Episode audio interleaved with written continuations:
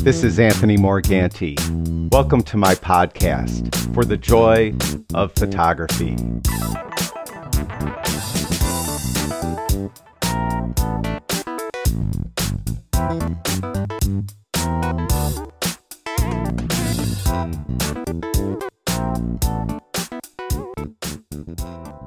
Welcome to this week's episode of the podcast. You probably noticed that I didn't do the podcast last week.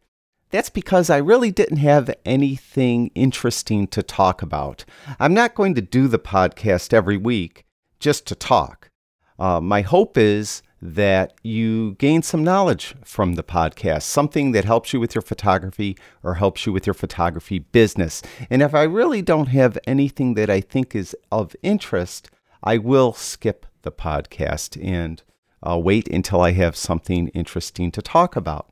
And I do this week, thanks to a viewer Jorge. Uh, he emailed me and he made the suggestion that I talk about camera settings.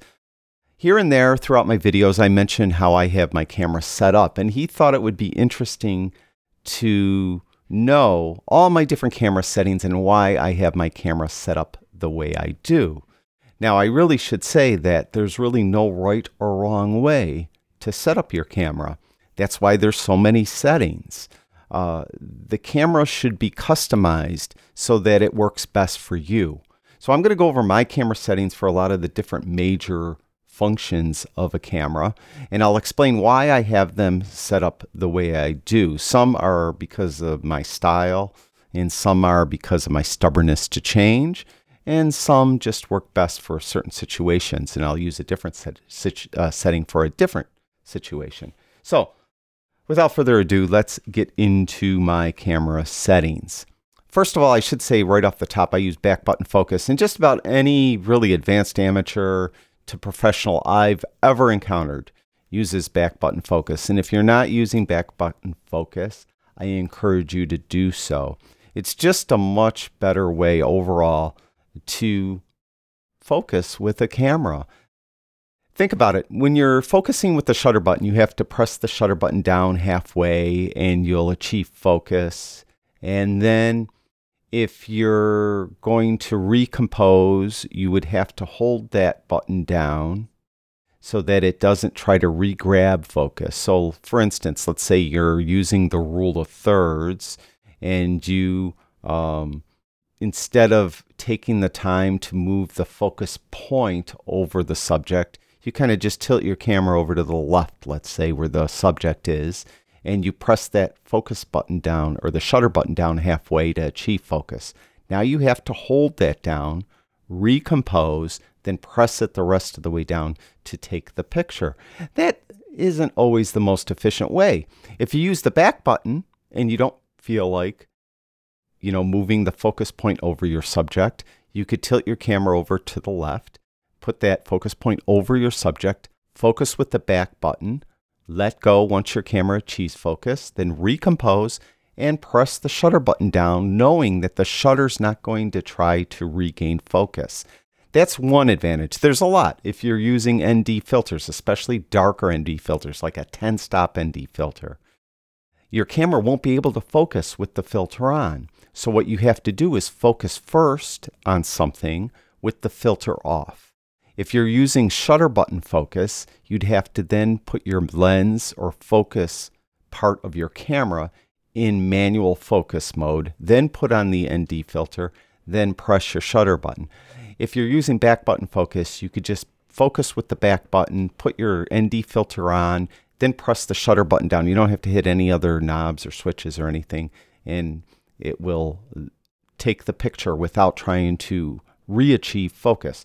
And there's more reasons to that. I mean, I could go on and on about button back button focus. So I encourage you to use it if you're not already using it. Just Google uh, or just search on YouTube um, back button focus for whatever model camera you're using. And I'm sure you'll find a video where someone will show you how to set up your menu to use back button focus on your camera and then practice using it. It's only going to take you a day to get used to it. And it really does work great. So, with that said, I use back button focus. Now, as far as camera modes, I don't use any auto modes or any program modes. I use aperture priority mode, shutter priority mode, and manual mode. And I have specific situations where I'll use one over another. I'm probably using aperture priority mode the most. Uh, that is mainly because I do a lot of landscapes. So, in landscape photography, the aperture usually is the most important um, facet of the exposure triangle meaning uh, ISO, aperture, and shutter speed. So in a landscape, you usually want, you know, good depth of field. And I like to pick an aperture somewhere in the middle, f8 to f11. So I'll put my camera in aperture priority mode and put f8 to f11 on my, my uh, setting for the aperture. The camera's going to pick the shutter speed. And usually for, let's say, a landscape, I'm going to have the ISO as low as my camera could go. So on some cameras, it's 100. On some other cameras I own, it's 64. So I'll have it as low as possible. On well, on some of my Fuji cameras, it's 200. So I'd have it on the lowest ISO possible, and then set my aperture, and I'm good to go. So I use aperture priority mode a lot. I probably use manual mode just as much, uh, especially in studio situations. I'm always in manual mode. Uh, so I'm setting up my lights. Whenever I use artificial lights, I'm going to be in manual mode. And I use a light meter to determine my settings for my camera. So I use a Sekonic L478D, I think is the model. So I'll meter my lights, and I usually have the light power set so that I will have I'll be using an aperture that's f8 to f11. I like to stay in that area unless Sometimes I really want to have a shallow depth of field, and maybe I'll be using um, an f1.2 lens or 1.4 lens or even a 2.8 lens. In those cases, then I, I meter the light for an aperture that's wide open like that. So, regardless of what the aperture I want to use is, I'll meter the light for that aperture and for my shutter sync speed, which um, usually is like f250, or I'm sorry, 1 250th of a second for uh, Nikon cameras I use. Sometimes I'll use 1 200th of a second. I found sometimes with my, uh, like my Nikon D850, if I shoot in portrait mode and I have the shutter speed at 1 250th of a second, I'll get a little chunk of the um, of the curtain in the shot when you're not supposed to. And so I'll just slow it down to one two hundredth of a second, and it doesn't ever do it in in um, landscape orientation. Only in portrait orientation will I get that. So I did it on my uh, Nikon D800E as well. I've noticed. So uh, studio artificial light situation, I'm always in manual mode. Now I'll use shutter priority mode. I use this one the least if I'm going um, wherever the shutter speed is most important. So if I'm uh, wildlife that's moving very quickly and I want to freeze the action, or or sports photography, you know, someone's running, football, baseball, whatever. I know that I need to freeze the action. Then I'll be in shutter priority mode, and I'll put my shutter uh, speed. I'll set my shutter speed at something that I know is going to freeze the action. One two thousandth of a second, four thousandth of a second. And then when I do that, I, I make note of what aperture the camera is choosing for the ISO I happen to have set. So I usually like to try to keep the ISO as low as possible. So if I'm in shutter priority mode and I need, let's say, a shutter speed of one two thousandth of a second to freeze the action. So I have it in one two thousandth of a second. I'll start out with ISO of 100. Maybe though it's underexposed. Then I know that I, no matter what, because the camera's choosing the aperture, it can't choose an aperture wide enough to expose the scene properly. So then I'll have to up my ISO. So I need a couple test shots here to kind of zero in on something that'll work. Um, there are times I'll be in shutter priority mode and I want a little more depth of field. So I'll have to use a higher ISO so that it my camera will pick an aperture that's that's higher than wide open. So if I'm using a f4 lens, a lens that when it's wide open is f4, but I want more depth of field than f4 will give me, I'll up my ISO until I get the aperture I want, let's say f8 or f11.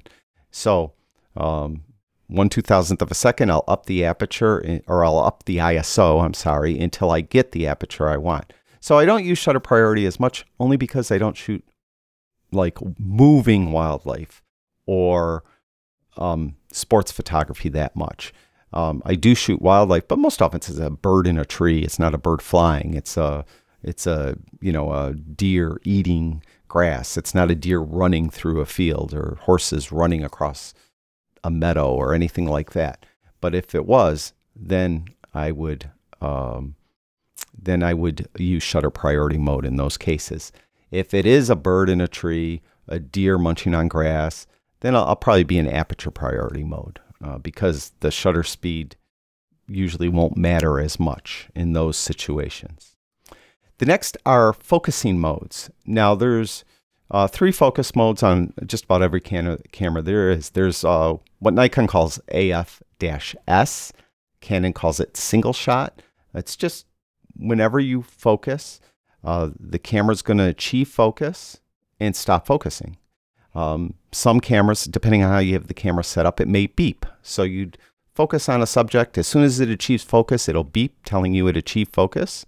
If you have, like me, you have sounds turned off, a little like light will appear in the viewfinder or on the live view screen. A little like indicator will come up telling you that it's achieved focus. Um, the other common mode is AF-C. Uh, that's what Nikon calls it. Uh, Canon calls it AI servo. I'm not sure. You know, you're going to have to try to interpret a lot of these for your camera manufacturer. I'm not sure what Sony or Olympus, even though I own Fuji cameras and I've used a lot of Sony cameras, I can't remember what they call these things.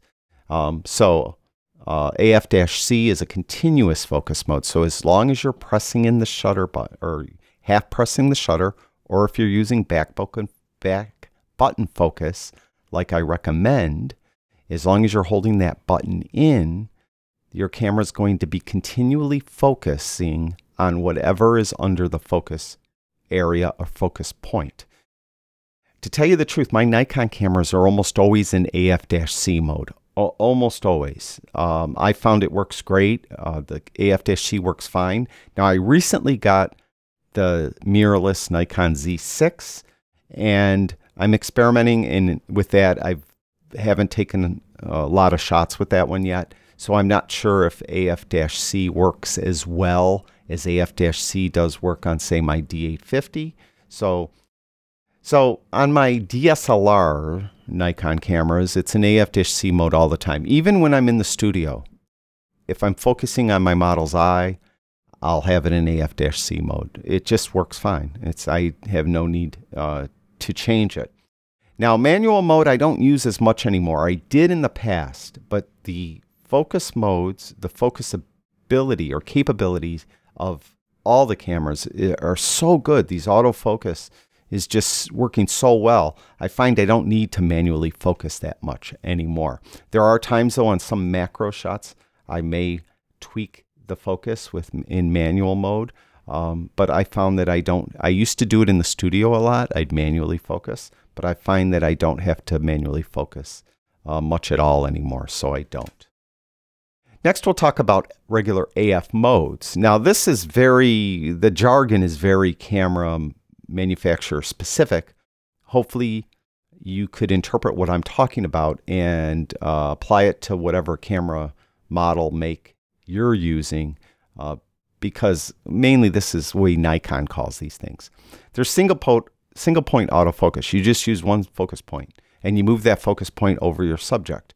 I use that the most. That's my cameras are set up in that like probably at least 70 to 90% of the time. I just find it works well. So in the studio, when I want to focus on my model's eye, I'll just put the single focus point right over my model's eye that is closest to me and uh, focus that way. If I'm focusing on a bird in a tree, I put a single point over the bird's eye if I if it's close enough, over its head. If it's just you know a little further away and I really that focus point's bigger than its eye, but I'll use the single focus point. So I use it for just about everything. Even a landscape photo, I'll figure out where I'm going to focus and I'll put that single focus point over that area and grab focus that way. Um, now, if my cameras were equipped with eye detect autofocus, I would probably use that for the portraits in the studio. Um, my Fuji cameras have eye detect autofocus and it works very well, although I don't use the Fuji cameras in the studio. Uh, the Nikons don't have it. Uh, from what I understand, the uh, mirrorless cameras in a firmware update, that's the Z6 and Z7, will get that in a future update. Um, I'll never use the Z6 in the studio. Probably, I'll I prefer to use my Nikon D850 right now, and I don't think I'm going to purchase the Z7. So, um, so if my cameras had eye detect autofocus, I'd probably use that in some situations where I'm currently using single point autofocus. Now, another thing um, Nikon cameras have is called group autofocus, and that's just like a larger group instead of a single point. It's using a larger group of points. And I use that for stationary or slow moving subjects that are further away that I'm not really going to be focusing on their eyes. So there's a deer that's in a field or a horse, um, you know, horses on a beach, and I'm going to focus on a horse or something that's not really moving that that quickly, you know, a bear, something, you know, animals, things like that. Um, if I focusing on a boat in the in the you know in the ocean, something like that, I'll use group autofocus. It works fine. Now, if the subject is moving and the moving may be erratic, then I'll use what Nikon calls dynamic area autofocus. It's pretty much like group autofocus, except it it is better for moving subjects. So if something's moving around, this will try to move with whatever it you initially focused on. So it's going to try to stay with it. I found it works pretty good. There's another one called auto area autofocus, which is even more dynamic, I think, than dynamic area autofocus, meaning it's and you could change the size of this um, dy- auto area. Dynamic area is kind of a fit size. Auto area, you could change the number of pixels it uses. So if you're focusing on a bird flying through the sky, uh, across the sky, and you're you put your you have the bird in the area, and you press the back button to focus, or you half press your shutter to focus, what will happen is the camera will use the focus points that are in that area that it thinks should work to focus on that bird. And if you're taking a number of shots, it's always going to try to refocus and keep that focus going using that auto area. I don't use that that much. Um, I just find it's a little more cumbersome. And even if you use too large of an area, it will miss focus. It will tend to, you'll miss a lot of shots. Now, 3D tracking I don't use, but every I know a lot of people that swear by it, and I only don't use it because I've never really practiced with it. It's something that I've one of those things I'm always going to do. I'm always going to, you know, do. But a lot of people swear by Nikon's 3D tracking that it works great. It's similar to dynamic area and auto area. It's kind of a blend of them, I guess, and it will look for contrast and color and movement, and it will try to uh, keep focus on that. And it supposedly works very well, like I said, but I've not used it. Maybe someday I'll really sit down and start using it. So those are the AF area modes or AF modes. I'm sorry. I I tend to use single point autofocus almost exclusively, and if I'm out again, I'll group AF and dynamic area AF depending on if the subject is moving erratically or standing still. Next are metering modes. Now, this is where I'm stubborn, I guess. Um, I use spot metering like 99% of the time. And um, the reason why I do is when the early days of photography and even digital photography, um, matrix metering, metering mode, sometimes called evaluative, evaluative metering, um, that type of metering tended to be very inconsistent you could have your camera on a tripod pointed at a scene. And what matrix metering does, it looks at the whole scene, the whole thing, and it kind of gives uh, uh, and it evaluates the scene and gives you an average reading that should fit exposure for that scene. So you would have your camera on a tripod, pointed at a scene, the light hasn't changed one bit, take a shot, then wait maybe three seconds, take another shot, and you'll see your exposures are different. It would kind of bounce around, and it used to drive me crazy. And one thing um, you're going to find as you get more and more into photography is you really want to know what you're getting before you press the shutter. So I found with spot metering, I could put that my focus point over wherever I'm going to focus. And it will take the exposure reading from that point. And I would know what I'm getting.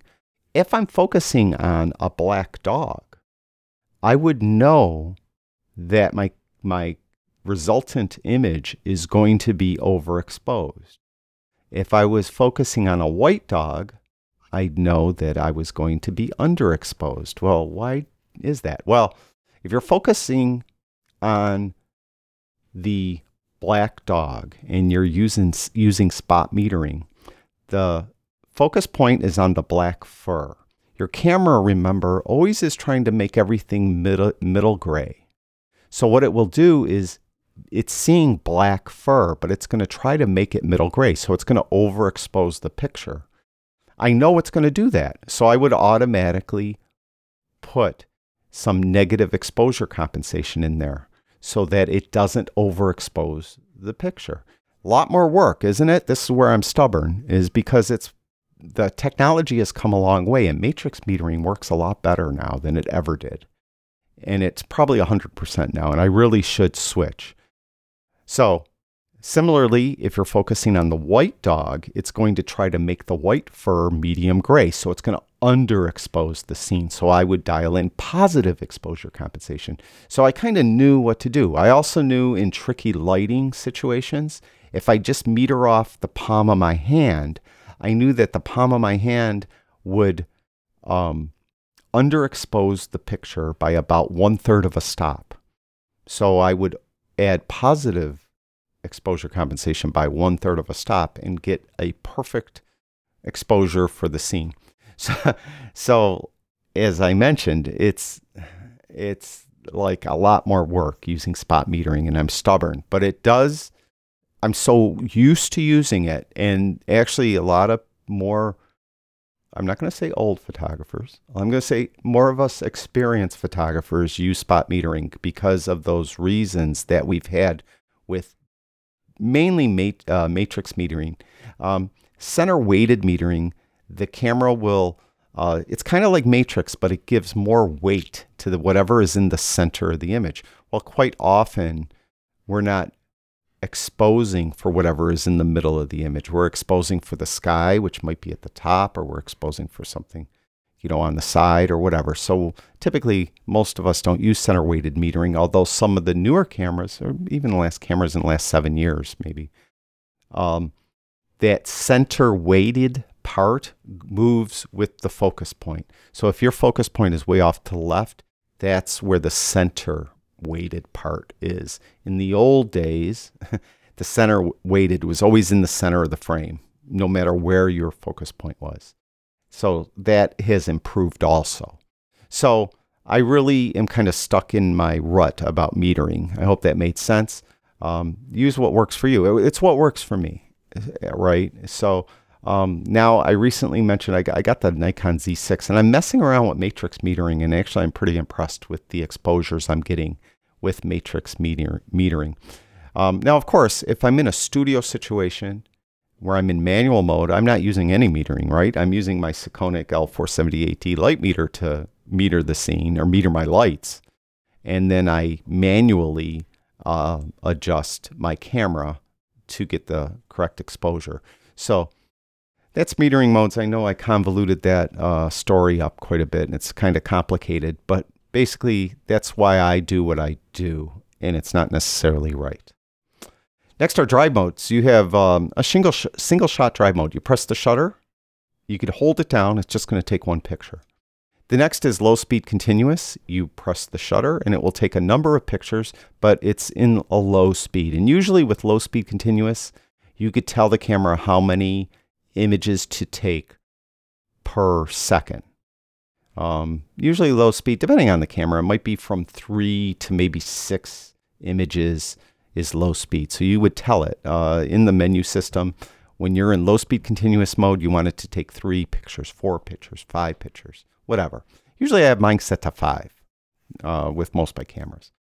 High speed continuous takes the maximum amount of images that camera could physically take for one second. Now, some cameras, you know, like um, like a D800E, it was like four pictures. That was the fastest it could do because the files were so large, the buffer wasn't that big. Um, things like you know that uh, physical limitations uh, of the actual hardware, it couldn't go that fast.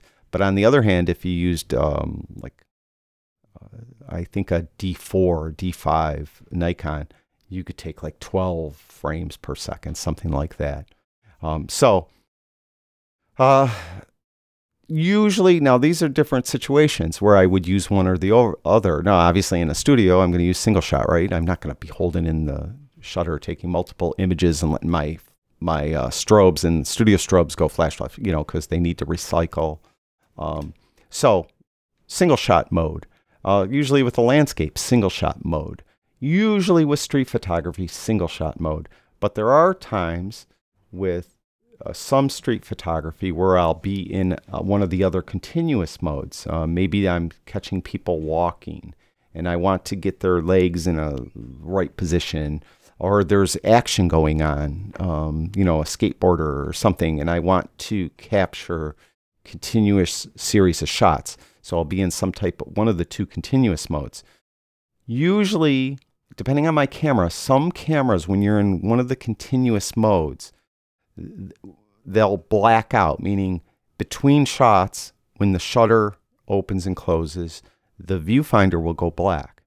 And if you're, let's say, tracking a bird flying across the sky, it'll black out. And then you'll see the bird, then black out, see the bird, black out. Now, if you're using like a high speed continuous mode, that's, let's say, you know, I don't know, nine frames a second, it's blacking out so much you could barely track the bird because the it's hard. So often you'll do one of two things. You'll shoot in bursts.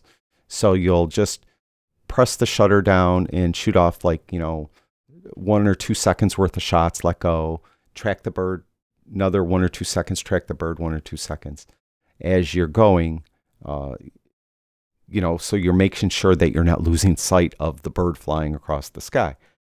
Um, or if you're not going to do that, you'd be in low speed. Uh, so you're just shooting um, slower. It'll it helps you track the animal a little easier.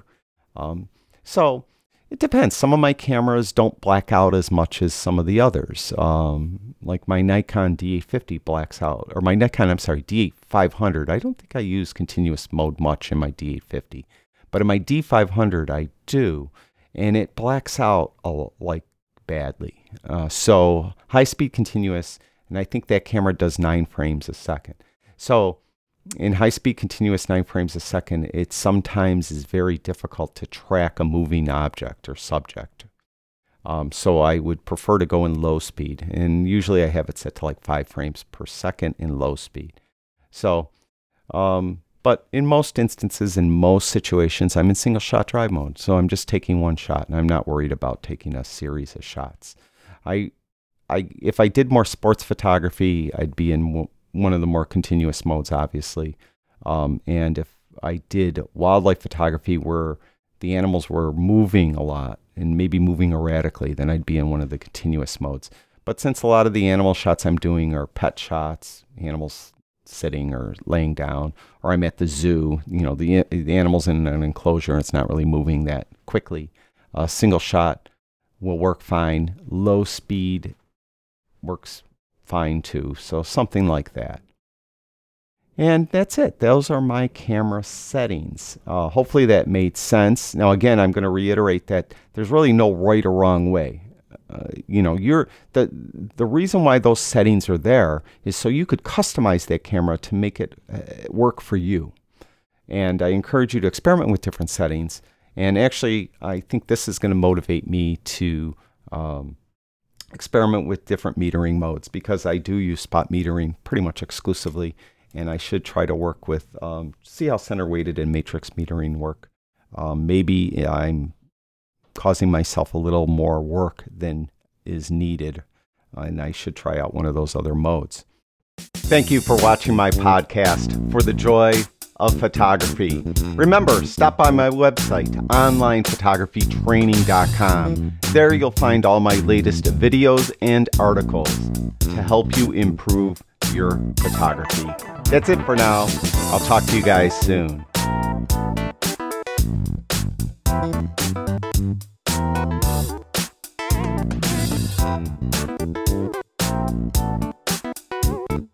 you.